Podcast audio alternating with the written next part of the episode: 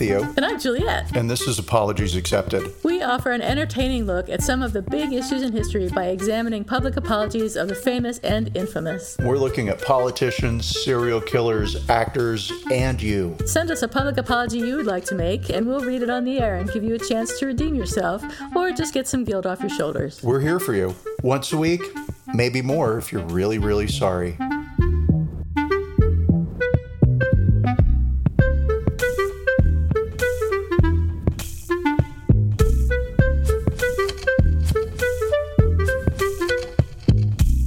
World. I am not Juliet.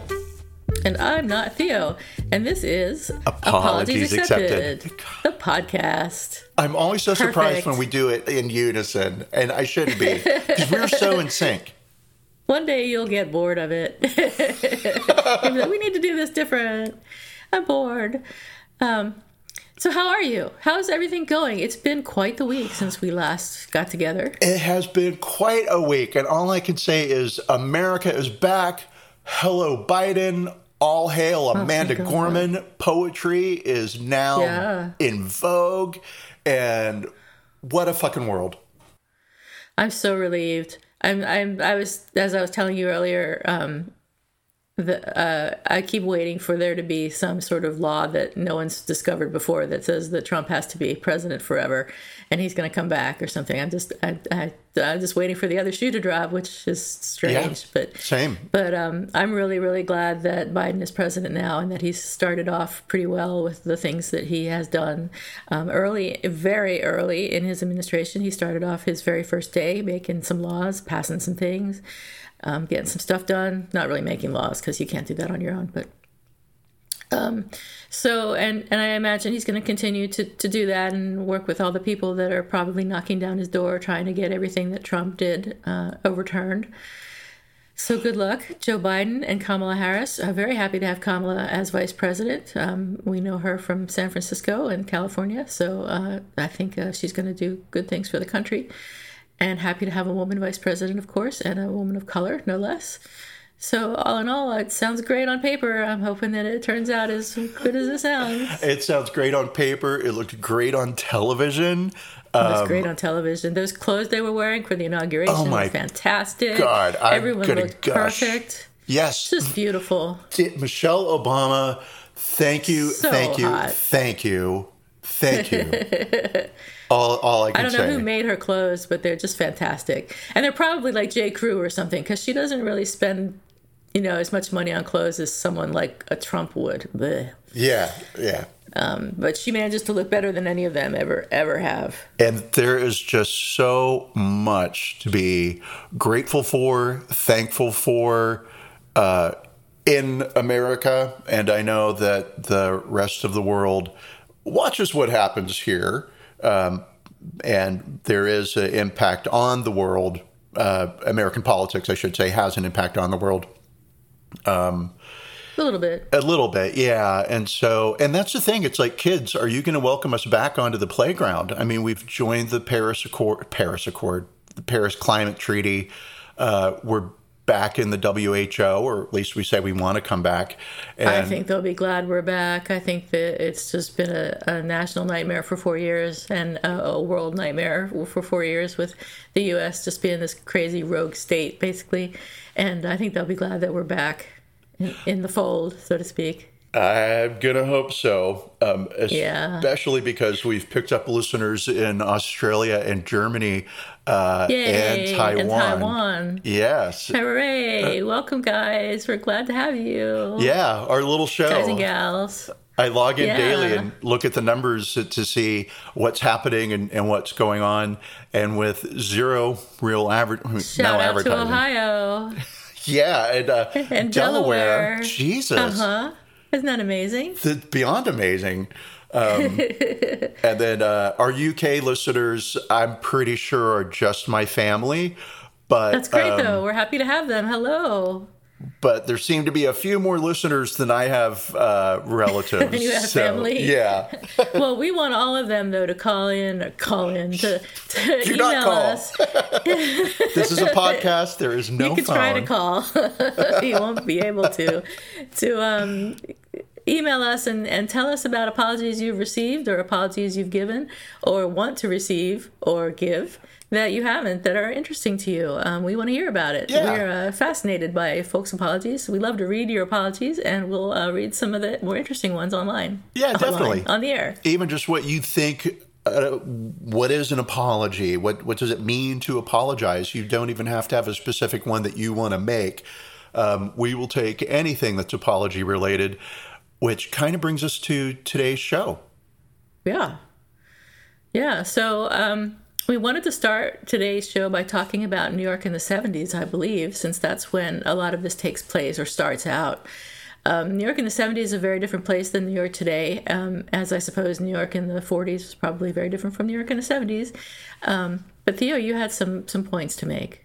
Yeah, so today we're looking at, uh, at an artist named Allan Bridge who uh, did something that was uh, rather unique, particularly for the time. And so um, the show's going to be a little self indulgent, but then kind of every show is. Uh, New York in the 70s and 80s was a very rough place. And uh, let's see, just to kind of uh, begin, I'd like to look at some of the uh, crime statistics in New York, and and there is a reason that I'm starting off with crime in New York, right? Uh, and we will get to Allan Bridge and what's his connection between him and New York and crime. So, um, looking at 1979, there were more than 250 felonies each week in the subway system. Wow. Subway Do we system know how many alone. there are today? Pardon? Do we know how many there are today? Much less. Uh, much Okay. less. Yeah. No, I, I didn't. Okay. I didn't look at uh, today because uh, uh, basically New York is a vastly different city. It's 180 Yeah. degrees from what it was in the 70s and 80s. So uh, in 79, 250 felonies each week uh, for our international listeners because all of a sudden I'm obsessed with you. A felony in, in America is any crime that's over 500 bucks. Uh, and a misdemeanor is, um, you know, a crime you might get a uh, jail time for or a fine, but uh, a felony is bad. A felony follows you around for, I think, maybe the rest of your life. I, I don't know if they Yeah. can be expunged. Um, okay, so cool. So a lot of naughty stuff, naughty, a lot of really uh, bad stuff happening just in the subway system alone. Forget walking along the streets. Uh, in 1982, the police force was down to 22,000 officers for 7 million people. That was down from 34,000 officers in 1975. So artists moved to New York City because you could live there cheaply, and a lot of artists were there. Of course, there were also a lot of people with money living in New York as well. So it was really um, a stark divide between the haves and the have nots. If you had money, you lived in a very protected bubble and you just floated from your penthouse apartment down to your car. You didn't have to worry about the 250 felonies being committed in a subway each week. You didn't have to worry about being mugged on the street. Um, you you were fine.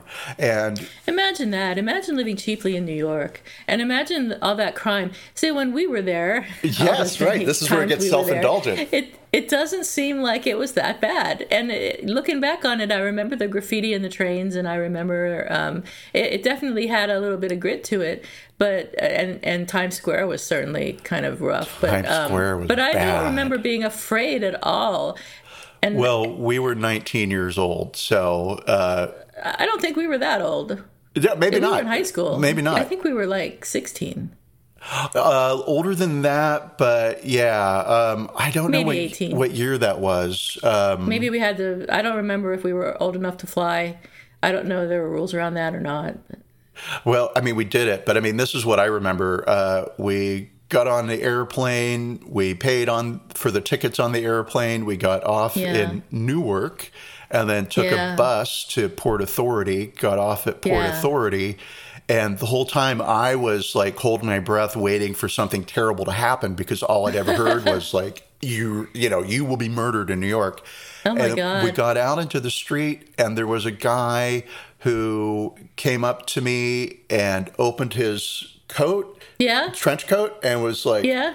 pot, marijuana. Do you want some coke? Right? I mean, Really? yeah. Oh, yeah. For I don't sure. remember that. I totally remember that. It was it was not even a five second interaction. Amazing. Right, and this was the middle of the fucking morning. I Um, wish New York was still like that. And we got straight into a taxi and i think i said something like no thank you um, No, thank you, sir. no yeah no thank you sir um, and uh, yeah and then you know and then we walked around the city and, and nothing bad happened to us and we had a fantastic day and, and we were very lucky day. and that was probably i don't know i mean it was after 1985 but well before i moved to la so eh, somewhere in 85 86 um, maybe maybe No, it was we were in high school, right? i was in high school and you were a freshman at college Was I? I thought I was in high school too. So that would have been 80, 80, 85. Probably 85. Okay. Probably 85. Okay. So at, at the height when it was bad, now that we have figured that out, we can say goodbye, everybody. Thank you for listening to our show. This is the Juliet and Theo memory Yes. uh, extravaganza. We'll walk you through the moments of our lives. That'll be our spin off podcast. Um, okay, so back to New York. So uh, we were there in '85, and uh, it was great. But it was great because it was gritty. It was very different from the world that we lived in in uh, North Carolina. So artists moved to New York because you could live there cheaply, and you could get um, a lot of space, a lot, you know, a lot of loft space. But um, also, you had access and, and ready access to people with a lot of money who were willing to support your endeavors, right? Right. And so that just creates this perfect factory of you get a lot of artists together, you get a lot of people being competitive with each other creativ- creatively. Hello. In uh, the New York Times on February 25th, 1981, had a headline that declared that 1980 was the worst year of crime in New York City's history.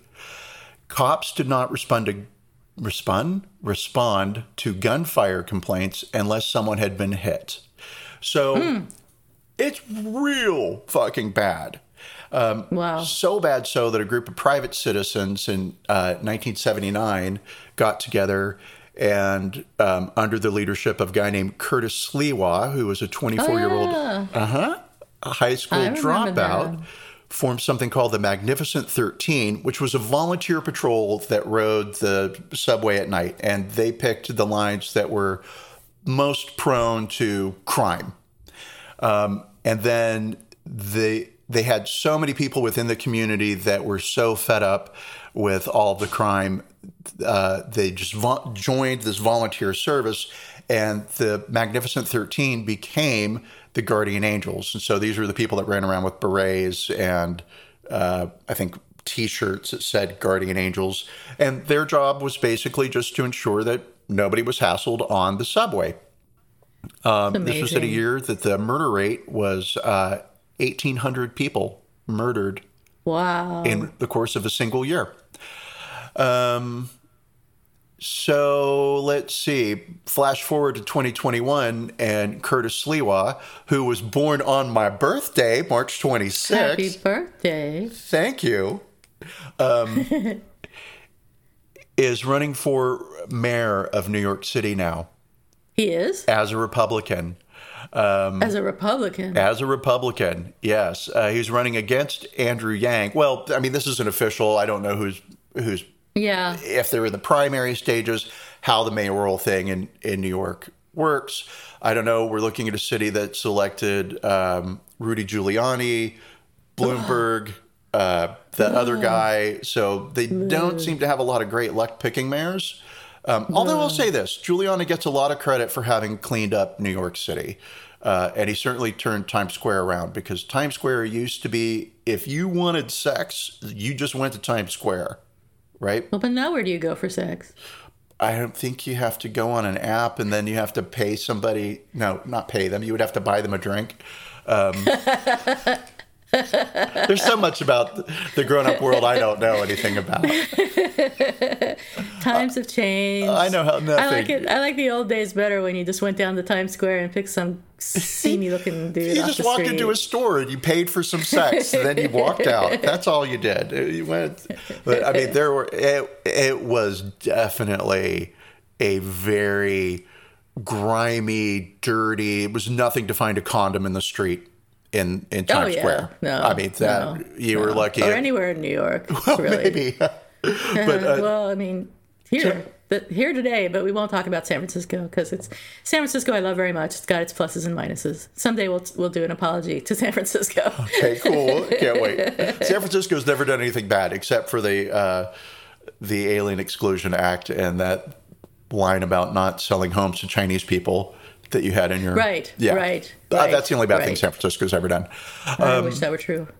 So you have a lot of artists flocking to the city because crime is keeping the rents low, uh, and this creates this perfect laboratory for artists to get together and exchange ideas and see each other's work and kind of feed off of each other's. Uh, and uh, Allan Bridge moves there in 1977, and this moves us into what we're actually looking at in the apology line. So. Yeah. So Allan Bridge was born on Valentine's Day in 1945 in the Washington, D.C. area. And um, he went to the University of Chicago uh, where he studied fine arts. And then he went back to D.C. and uh, became an artist of the Washington Color School movement, which uh, consisted of artists who were interested in color field painting, which was mostly non representational works using techniques such as color staining and poured paint techniques. So, what they would do is they wouldn't use brushes, they would basically um, pour paint over a canvas and uh, manipulate the paint sort of that way. So Allan himself worked in large format paintings, and he was exhibited at the Corcoran Gallery, among others, in the 1970s. And I read that he created 79 paintings between 1970 and 1977. So, however many that is a year, that's a lot. Um, he did a lot of work. and a lot of good paintings too. I took a peek at them uh, because you know a lot of people throw around the title artist. I'm an artist. I'm an art. My friend's an artist, right? I have a ton of friends who are artists, and some of them are legit artists, and that's how they earn their living. And then some friends just found a tomato can that they really liked and stuck it on a shelf, and they're calling it a piece of art, and now they're an artist. So he was legit, like for real. He had been trained in painting, yes, and he was um, he was he was uh, yeah well, I don't know what you call legitimate, but I guess he was legitimate. So he um, moved to New York, as you said, in '77, I think it was, um, and sometime around then he became interested in interactive machines. And one of the pieces that was mentioned in a bunch of the articles I read about him was a piece called Crime Time, which was an interactive machine. Um, so what it is is there it was a plexiglass box, and you stick your hand in. From from what I've been able to glean, uh, you stick your hand in the thing, and you uh, spin the wheel of fate, which was part of the art. And depending on the results of your spin of the wheel of fate, you either get a marble from the plexiglass box, or you get caught and punished, which means you don't get a marble and you get your hand stuck for 30 seconds. So this machine came from his history of um, shoplifting. So apparently he'd been shoplifting his entire adult life up until he created Crime Time, and I think he stopped shoplifting after that. Um, but he made it as a form of apology and wanted to give other people the opportunity to apologize as well, which led to his best known piece. The apology line. Exactly. Yes.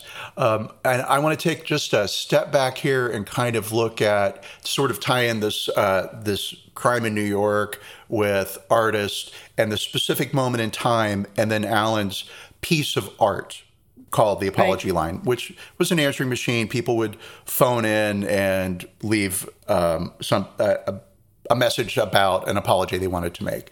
So um, what I'm really liking about what happened in the New York art scene around that time is you you have this art brut movement, right? This art from the streets. The before graffiti was just graffiti, it was vandalism. And then all of a sudden there's a discussion about, well, graffiti might technically be art. Maybe maybe this is artwork. It's a form of self-expression, right? Um, and so I I was really loving this idea of uh, this movement in New York, Art Brut, as kind of being similar to Baroque art and the Baroque art movement. So within Baroque art, images are direct, obvious, and dramatic, and they try and draw the viewer in to participate in the scene. Uh, depictions feel physically and psychologically real. They're emotionally intense. They're extravagant settings with ornamentation. Slight, I mean, you know, slightly different from what's going on here. Um, but it's this idea of taking the viewer into the art or bringing art off of the canvas and into the real world. Uh, so that's kind of an, um, uh, this idea of bringing art to the real world is why Baroque art frames are so extravagant. Uh, you've got these curls, sort of these rococo swirls that are coming out from uh, what should be a flat two dimensional piece of wood out into the real world, making art three dimensional basically. And so, this idea of Allan using interactive machines. Um, just kind of like, oh my God, that's exactly what was happening here. He's experimenting with a new art form. I mean, this sort of gets into performance, the area of performance art, uh, which I'm not a giant fan of.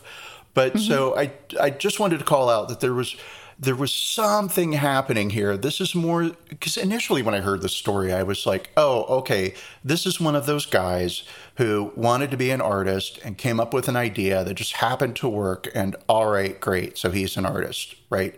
But uh, no, I was entirely wrong. This was actually really legitimate art.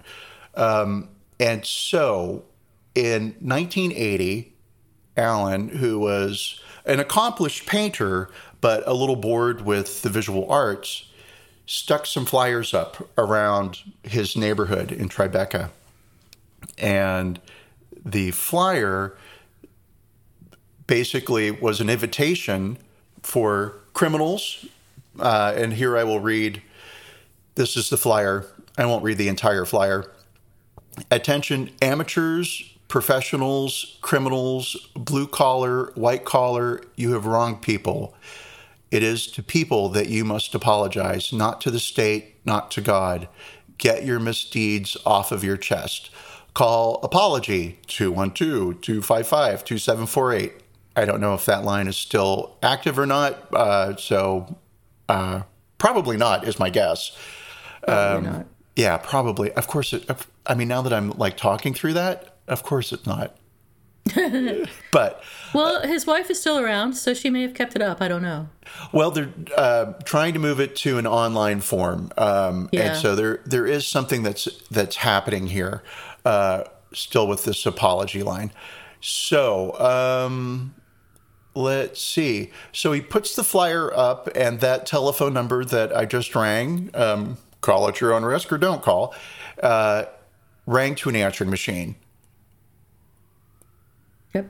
Yeah, and I want to say that I think those flyers are, are works of art themselves. I think they're really cool looking. Um, I, I, like the font. I like the way he's um, emphasized the word criminals. Um, it, he really was. He knew who his audience. He knew who wanted his audience to be. So um, I think I'm not surprised that he got a lot of calls. You know, and then it has those little uh, flippy things down at the bottom where you tear off the number to take home with you. So uh, it was really cool. And um, he used an answering machine as you mentioned i think and that was a new technology of the time. So that's it's amazing to think of an answering machine being a new technology. But I, I, I vaguely remember when answering machines were new. I remember when vcrs were new. But it seems like we've almost always had answering machines. Of course we haven't my grandmother told me about answering machines, but I don't know about them personally. Uh, no, I totally. Rem- I remember when when you had an answering machine, that meant you were rich. I remember when you had a VCR, I meant you were rich. That's for oh, sure. Hell yeah. Those were things were really expensive. Crazy expensive. thousands of dollars when they first came out, and that was a lot of money. A thousand dollars was a lot of money at the time. um, so yeah, so he. Um, I think the outgoing message for Apology, which was the name of his answering machine service, um, said the purpose of Apology is to provide a way for criminals and wrongdoers to apologize for their misdeeds in the hope that this will help them turn over a new leaf. At the end of this program, you may record any statement you care to make. So you could call and confess to anything you wanted and you'd be recorded. Um, you could call and you could listen later, right, to other people's confessions, or you could respond to other people's apologies.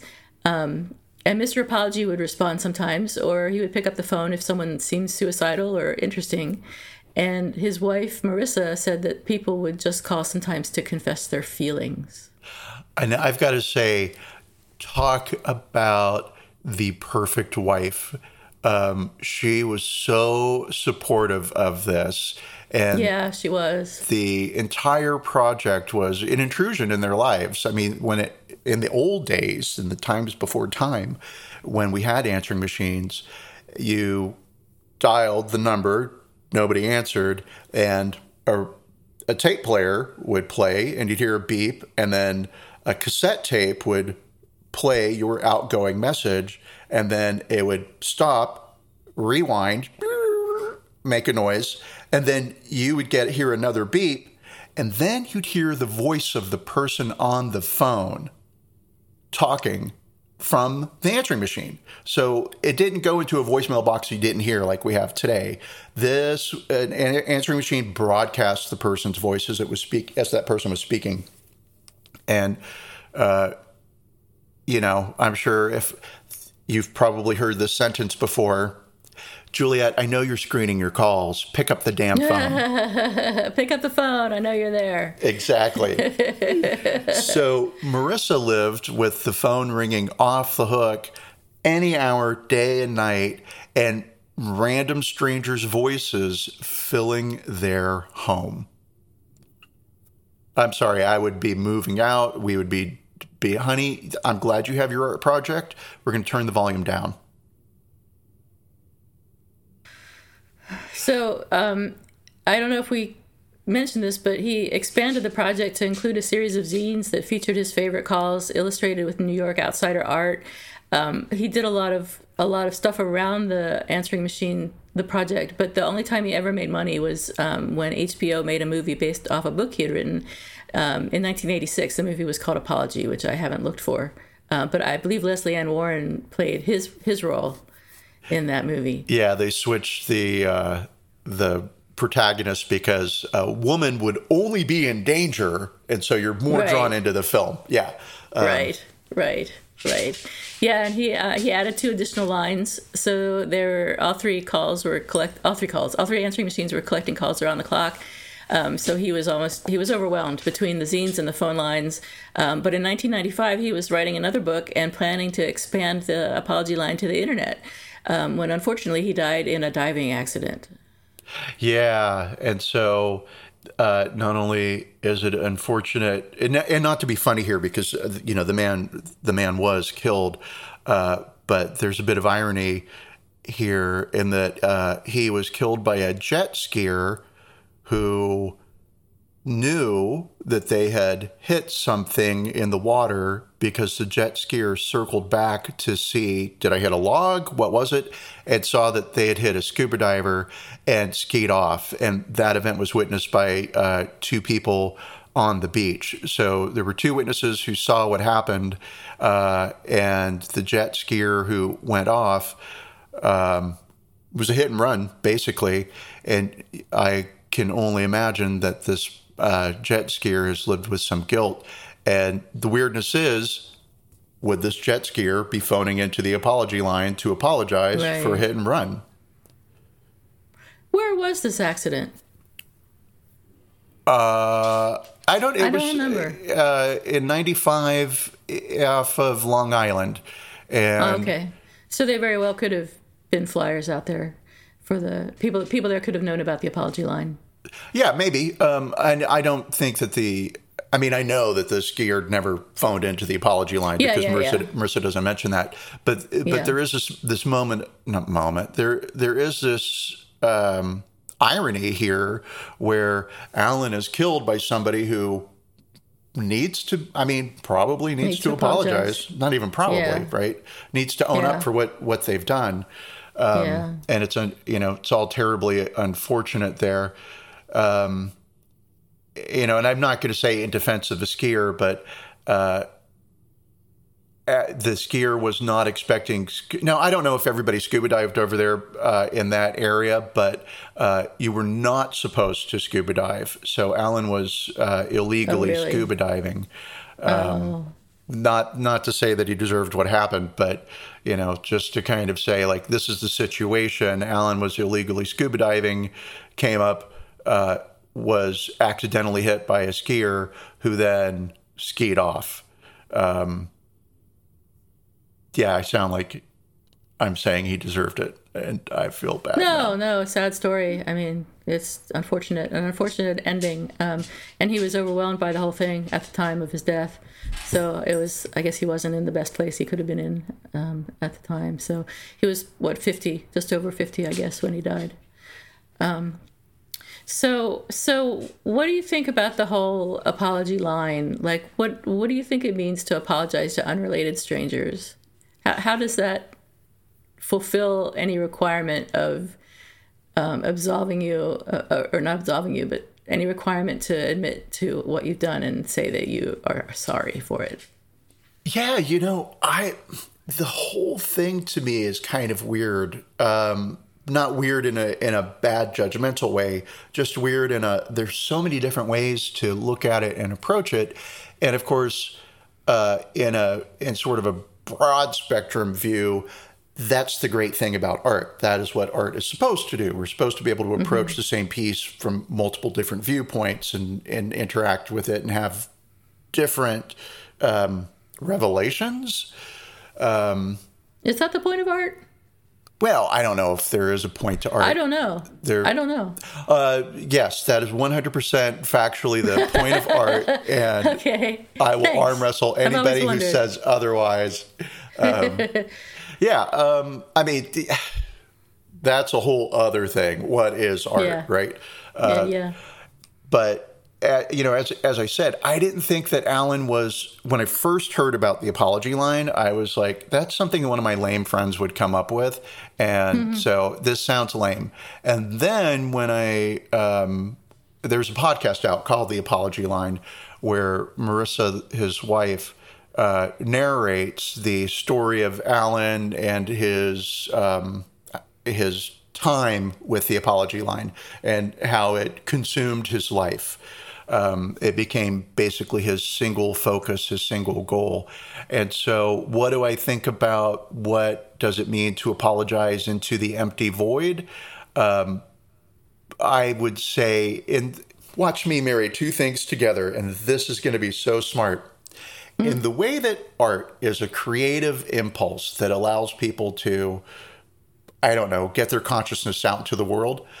Apologizing to another person, I'm not saying that's a, a form of art. Um, it's not, but it does that same thing where it alleviates a, a tension within, right? You're mm-hmm. making contact mm-hmm. with the outside mm-hmm. world and you're expressing your feelings. And so mm-hmm. we absolve ourselves um, through through I'm waving my hands around and that does not work on a podcast. so everybody just imagine an incredibly handsome guy waving his hands around dramatically, making points with his fingers. Oh, that's dumb. Okay. So um, that's sort of what I think about it. I, I think that sure it does something for the person who's apologizing uh, because it's all internal anyway. I see.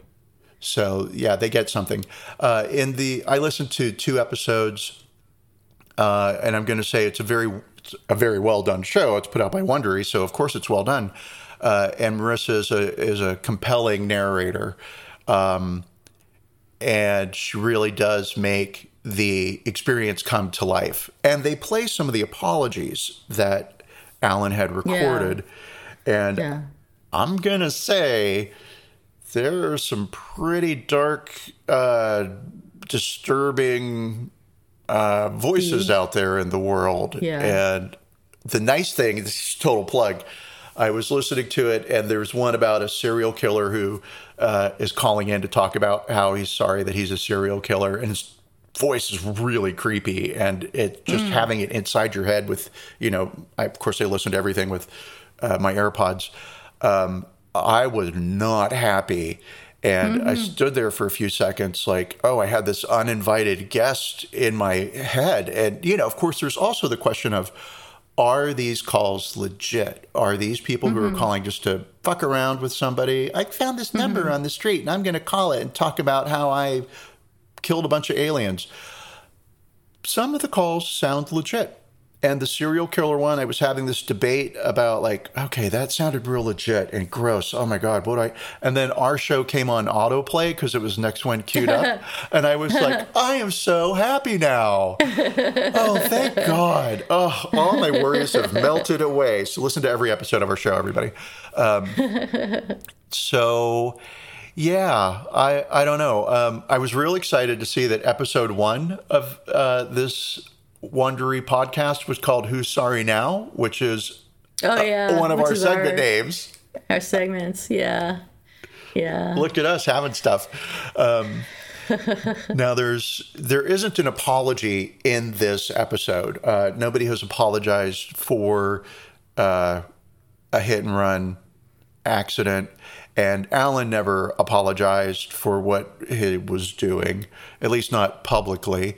Um, and so this is So maybe we could talk about whether or not we accept the idea of calling a line to apologize. Ooh, as good one. Um, as he, as he says in his flyer, what does he say? You need to apologize to people. You've harmed people. You need to apologize to people, not to the state, not to God. Get your misdeeds off your chest. Do it now. Um, is that legitimate? Does that, um, like, for example, what if the person that you've harmed is dead or otherwise unreachable? Like, uh, you stole a sweater from a shop 40 years ago and the shop is gone now. How do you apologize for that? Can you can you call one eight hundred apology? And and is that legitimate? Did you read my diary? Because I totally did that. there was this. Here's my apology this week. Um, there's this department store. Can I be arrested for this? In um, No. uh, of course, it's all comedy. So is this true? I don't know. Yeah. There was this department store called the Broadway, and I owed them like forty dollars for about five years, and I just Yeah. never paid it. Um, and they basically made me pay it. And this was back in the days when you had to like drive into the store and Oh, yeah, hand over cash Yeah. or write a check or whatever. So I went in and I paid it. And on the way out, I was so mad that they made me pay that. And by the way, I was in my 20s. Um, Yeah. there was a sales rack really close to the front door. As I was leaving, I just randomly reached in and grabbed a shirt and walked out. Did it fit? So fucking dumb. Yeah, I wore it for years. Um, and the dumb thing is, I felt entitled to do that, right? Yeah, because this department store was making me pay them the money I owed them. The Yeah. outrage. People are funny. Uh, yeah. So, um, So not that's one of my who's sorry now. moments. Well, I'm actually probably maybe we'll say that is my apology, uh, but am I really sorry for that? Broadway went out of business, um, so you know Oh, well. that that's bad. Um, if I had just waited another 15 years, I never would have had to pay them the 40 bucks. Um, yeah, it's weird that I still remember how much that was too. I don't know. So, what? I mean, what do you think? Um, because I mean, there's a couple of things here. One, people do apologize to God all the time, right? And they feel Sure. fine about it. They get on with their Sure. lives, right? Sure. So, for somebody to come along and say your your crimes are against humans, you don't have to apologize to God. Um, that's kind of saying, you know, this is the only way to really. I mean, I have to. I'm going to play devil's advocate here. Right, Um, right, right. this is the only way to alleviate your guilt. The, the state can't judge you. You know, arguably the state's comprised of humans, so I mean, you are being judged by humans. But I mean, whatever, we'll let that one go. Um, and God can't forgive you. Only humans can forgive you. And again, I come back to that point that you know, forgiveness is just within the self. So, um, sure, Well, maybe because I mean, doesn't it matter if the person that you harmed forgives you? Yes, okay, but and I'm sure I know we've all been there uh, i- in this kind of a situation where you've done something, you feel real bad about it, and you've hurt somebody's feelings, or did something even more than hurt somebody's feelings, and then uh, you apologize to that person and they forgive you, but you don't forgive yourself, Right. right? Then what do you do? Then you call the apology line. Then you call the apology line. Um, then you start a podcast. with all of your tremendous guilt.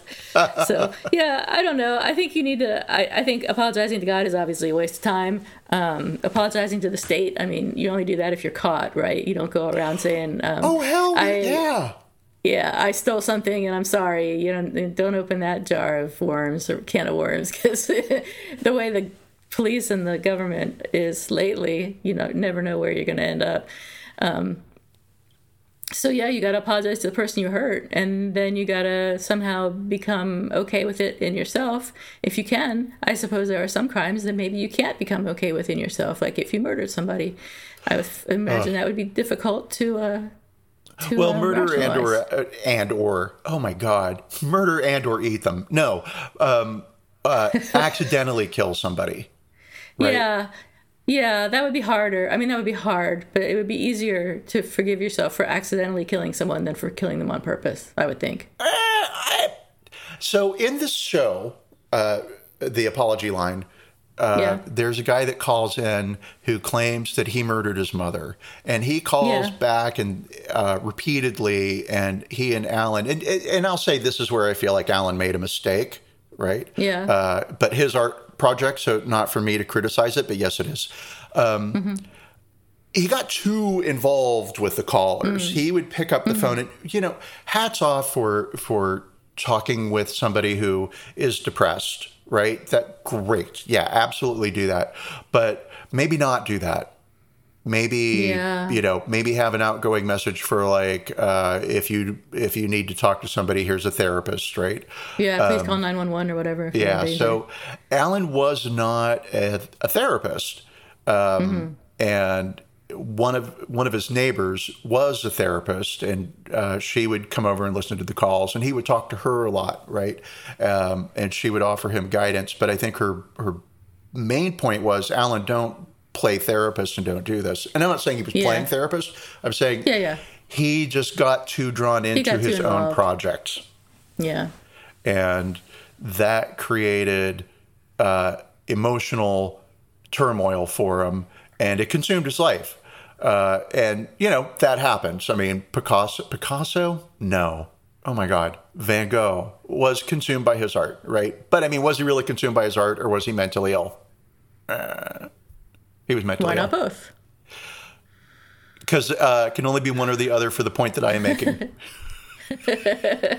Otherwise, it defeats everything that I was trying to prove, and then I'm wrong. Oh, by the way, this is very late correction, um, but for faithful followers of the show, you uh, may have heard me say that John Updike wrote The Jungle, and uh, it was not John Updike; it was Upton Sinclair. Now, And we knew that. this It is was just came out of world your mouth. that my husband gets to live in. Ready? I wasn't really wrong. I was right. It's just it's more right that it was Upton Sinclair. And what happened was I had up in my brain and went to John Updike, who was born in Reading, Pennsylvania. Hi, that's the town I was born in. Um, Oh. So once again, everything comes back to me. You were born in Reading? Yeah, I didn't know that. yeah. I didn't have anything to do with it. It just happened. I- Well, I was born really close to there, so that's weird. Oh no way.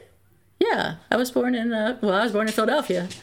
Oh, I don't know how close Reading is to Philadelphia. It's pretty close. Well, So, look at Who that. knew? Who And we met in North Carolina, and now we live in Texas and California. yes, right. The world is crazy. All right, so it's time for Who's Sorry Now. Um, this is a, a episode. No, this is the segment. this is the segment and the episode. Sorry? Who's sorry now? Each of us will uh, discuss an apology that we have received or would like to have given, or something along those lines uh, during the past week. So, Theo, what's your apology for this week? I have one for the art world, and I'm really sorry. And I know better than this. So um, I would like to apologize to the New York Metropolitan Museum of Art. Wow. Not because I stole something, because that, no, no, because uh, there was a Monet exhibit. And this was in the 80s in New York. And I uh, was there at the exhibit on a date and I was really in love and very new and the world felt fresh and exciting. And being in New York in this amazing museum was awesome. And the paintings were just nailed to the walls. Um, and there was a little velvet rope that was like not even a foot away from the painting. So you could get up real close. And those brush strokes and the texture were so inviting that I touched the paint to see if I could feel what Monet felt when he painted the I don't know what painting it was. And What uh, happened? Oh, a security guard came right up to me. It was like, "Sir, you are not supposed to touch the art." And I was like, "I'm so sorry, and I know that, and I'm so sorry." Um, yeah, yeah, yeah. That's not so bad. Well, I mean, it's not so bad today, but my finger acid gonna eat Yeah, right through that painting, and it's gonna burn a Those hole through the most important work of art of all Those are all time. fakes. They're fakes. That makes me feel a lot better. You're good at this. You're right. Those bitches tried to trick me and make How me feel guilty. real? I should have ripped the painting yeah. off the wall and walked out. You're telling me that they're going to take these real masterpieces and hang them on a wall, and where anyone can go out to them and just touch them? That's just crazy talk. 1989, maybe. I mean, Yeah, no, I don't know. I think they still do the same thing with the Monets. They don't. They don't really. Um, but they they keep you farther back than they used to, for sure. well, I taught them a valuable lesson, and I preserved art history. So. I'm a hero. Hooray for me. Um, yeah. Yeah. And, you know, uh, that's not the only time I fucked up in a museum. The other time was I sat down in the middle of an exhibit, of a Warhol exhibit, uh, Mm-hmm. and it was not my fault because it wasn't roped off and it was a Mm-hmm. chair with a coffee table and I was tired. and there was a magazine, and this was at MoMA. There was a Uh-huh. magazine on the coffee table, and I picked it up, and I was bored as fuck because it was a Warhol exhibit, and I Yeah. get pop art; it's fine, it's great, Right, right. But uh, yeah, and I had spent 15 minutes watching uh, his 24-hour movie, The Empire State Building, and Oh, yeah. so that's how fucking bored I was. Uh, but my friends were all fascinated, right? And they were, Mm-hmm. we were going to be there forever. So I sat down and I picked up this magazine, and I was like.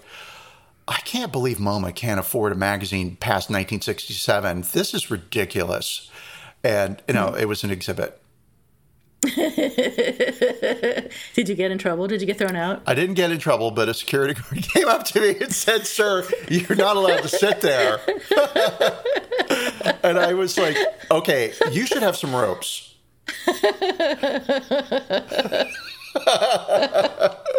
Those are the only two funny. museum fuck ups that I've ever done that I can think of. So, I can't think of any art fuck ups, but I do want to. I want to argue with you about something. Okay. So, when you said that your friends, some of your friends are, are legitimate artists and some of your friends are not legitimate artists, I'm going to stand up for your illegitimate artist friend who has a can of tuna, a tuna, a can of tomato paste that they put on their shelf and they say that it's art. I'm going to say that that's probably art, depending on how they did it. But um, if they're You mean if it's if too the- far left of center, it's not art, but if it's dead center, it is No, art? I mean if it actually expresses something, it's art. I, so love to me, that. art is art is the desire to express something and the ability to do so, right? And and hopefully the ability to communicate whatever it is you're expressing to other people. That's that's what I think right now. This very minute, um, art is. And so I'm thinking that probably all your friends who call themselves artists, maybe maybe many of them really are. So there. Many, a lot of my friends are real artists, right? But maybe the ones that you wouldn't automatically call real artists I are did it again, artists. and you're right. And I'm I, I called them real artists, and but you know, it's like so for me, a real artist has a plan and a purpose, and and I don't know, an impulse. And some of my friends, who I love, I love some of my friends, right? Sure. I love some of my friends. That's big of you. Oh, okay, well, yes, it's true. Here it comes. I love all of my friends, but some of my friends. I had lots of sleep last night. I feel fine. I don't know what problem with my brain. Um, but yeah, I don't know. Some of my friends know what I think about their artwork. We'll we'll leave it at that. Like they know that I think it's it's BS, and you know, um, because because yeah, I don't I don't know. But it's that thing of like you walk into a museum and there's modern art, and you know, it's like it's a paint can on the center of the floor. Okay, great. There's Right. intention, there's purpose, there's planning. It's art. I'm not going to say that it's not art, but okay. I'm not going to pay you $1,500 for it, though. Yeah, you don't have to. You can just enjoy it, or not, as Or not. And, see, and that's the bullshit thing about art because all of a sudden it's, by the way, I love art. Like, I'm totally Yeah. into yeah, art. But that is the bullshit thing about it, right? Because it's like anything that elicits a response is art. Okay, well, does nature make art because scenic views are beautiful and they elicit responses? I have gasped many times at a beautiful sunset. but nature doesn't have an impulse to create art. Oh, you're good at this. I'm Um, just saying. You're right. You're right. You're right. Um, And probably there are a lot of people who've said that nature is art. So I don't know. I'm not. I'm not educated in any of this philosophy of art. So I just make things up as I go. well, you are educated in the philosophy of art because that is day one, lesson one. Make it up as you go along, and then just fight with people. Pretend you know what you're talking about. So I actually have an apology for you, which I just remembered, which is going to be very difficult for me. So Oh. please be please be kind. Um, I remember this is art related too. I remember when I was young, and I'm going to say that I was young, and that's why I did it. Um, or that's why I, I handled it the way I did, or whatever it is I'm trying to say. You sent me some poems that you wrote one time. I don't remember that at all. You don't remember that at all? No. You sent me some poems that you wrote, and I sent them back to you With corrections. edited. Oh, that's Yes. great. which was horrible, A. And B, I really liked the poems in the first place. And C, who am I to correct art? You know, who am I to correct poetry? Is the, the, the nerve of me to do I that. I don't know about any of that. I have zero memory of that. Oh, thank God. I, uh, so I guess, uh, So I apologize well, sincerely for doing that. accepted, but I mean, brava. I am going to say that is a major move. I, I like that. If I got that, I would Oh, laugh so hard. Um, that's probably what hope happened. Was did I got it and I laughed I so hard. And But you never sent me any poetry ever again, and you never sent me anything you've written ever again. And good for you for not doing it because uh, why would Oh why no! would I I sent you a book, uh, and you uh, you came back with very nice things. Uh, uh, so, and that would have that the book writing started after the poetry stuff. So for Yeah, sure, yeah, I've sent you other yeah. stuff. Yeah. Okay, Um, okay. Yeah. No, I just haven't written anything in a thousand years. Uh, Oh, I see. have you seen my thesis? No, what was it Oh on? wow! Let me tell you all about it. How much time do we have? All day? Great. We Um, have plenty of time. So uh, yeah, no, uh, absolved. I think that's super funny. Oh, thank you. Oh, thank God. Yeah, don't remember it for a moment. Uh, and if it had I've been upset carrying this me, around for years. This is this is. I have felt bad about this since like the minute after I did it. Like I, I put it in the mail and I thought, oh shit, what did I just do? And then it was too late and I didn't know what to do. So no. Well, you know, this is the. And, and and we're near show's end, so I don't want to introduce Right. another fascinating topic. But weirdly, um, another friend of mine apologized for correcting my poetry. No, uh, another friend of mine apologized for guilt she'd been carrying around for years and years and years. Uh, Yeah. When I once upon a time had a, a long term relationship, and his best friend became friends with me and we had our own friendship outside of his friendship Yeah. with her right so uh, and uh, always loved and respected and thought she was amazing and still do right mm-hmm. and so uh, so my boyfriend and i broke up my long term and i really respected the way that she handled it uh, and great. uh, you know, she people weren't quite sure what to do. You know, like, oh my God, whose friend do I have to be? Can I mention? Um, we'll call him Mr. C. Can I mention Mr. C in front of Theo, or can I mention Theo in front of Mr. C? Or I'm gonna have dinner with Mr. C tonight. But and uh, so it's, breakups can get goofy, as as we all know. And so it's been 20 years. And uh, my friend and I were uh, pre pandemic, their world before masks and sitting with people. Um, she said, Hey, I want to apologize to you for the way that I handled your breakup. I could have been a better friend and I should have been a better friend. Oh. And I was like, Oh my God, are you kidding? That never once occurred to me. So, uh, and, and I could tell just from the way she, her body posture and everything that this was like a moment she was dreading. She was Yeah. so afraid of not so much my response, but this guilt, right, that she'd been carrying.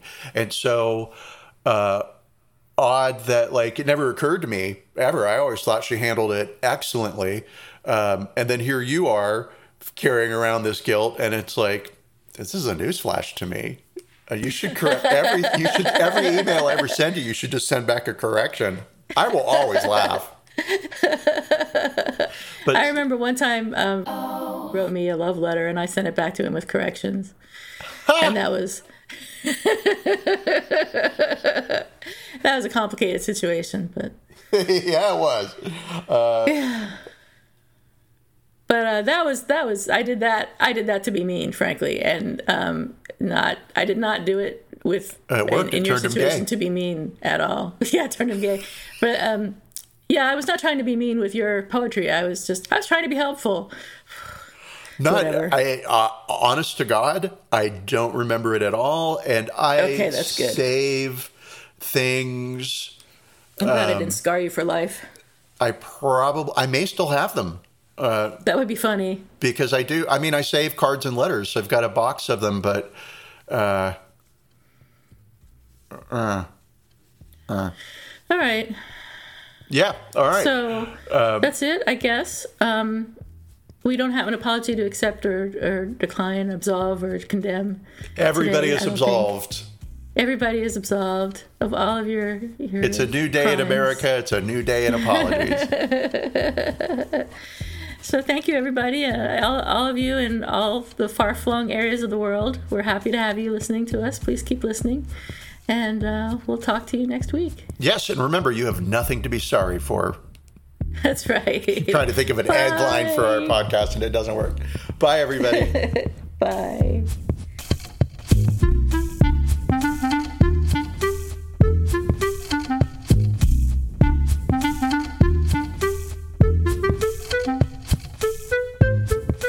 Thank you for listening to Apologies Accepted, the podcast. You can find links to the articles and the sources in the show notes. To submit an apology or find out more, visit us at apologiesaccepted.net, where you can also find our merchandise, We're on Twitter at Apologies Accepted. and on Instagram at apologies.accepted. You can support our important work at Patreon forward slash Apologies Accepted. And fuck Facebook. Bye. Bye.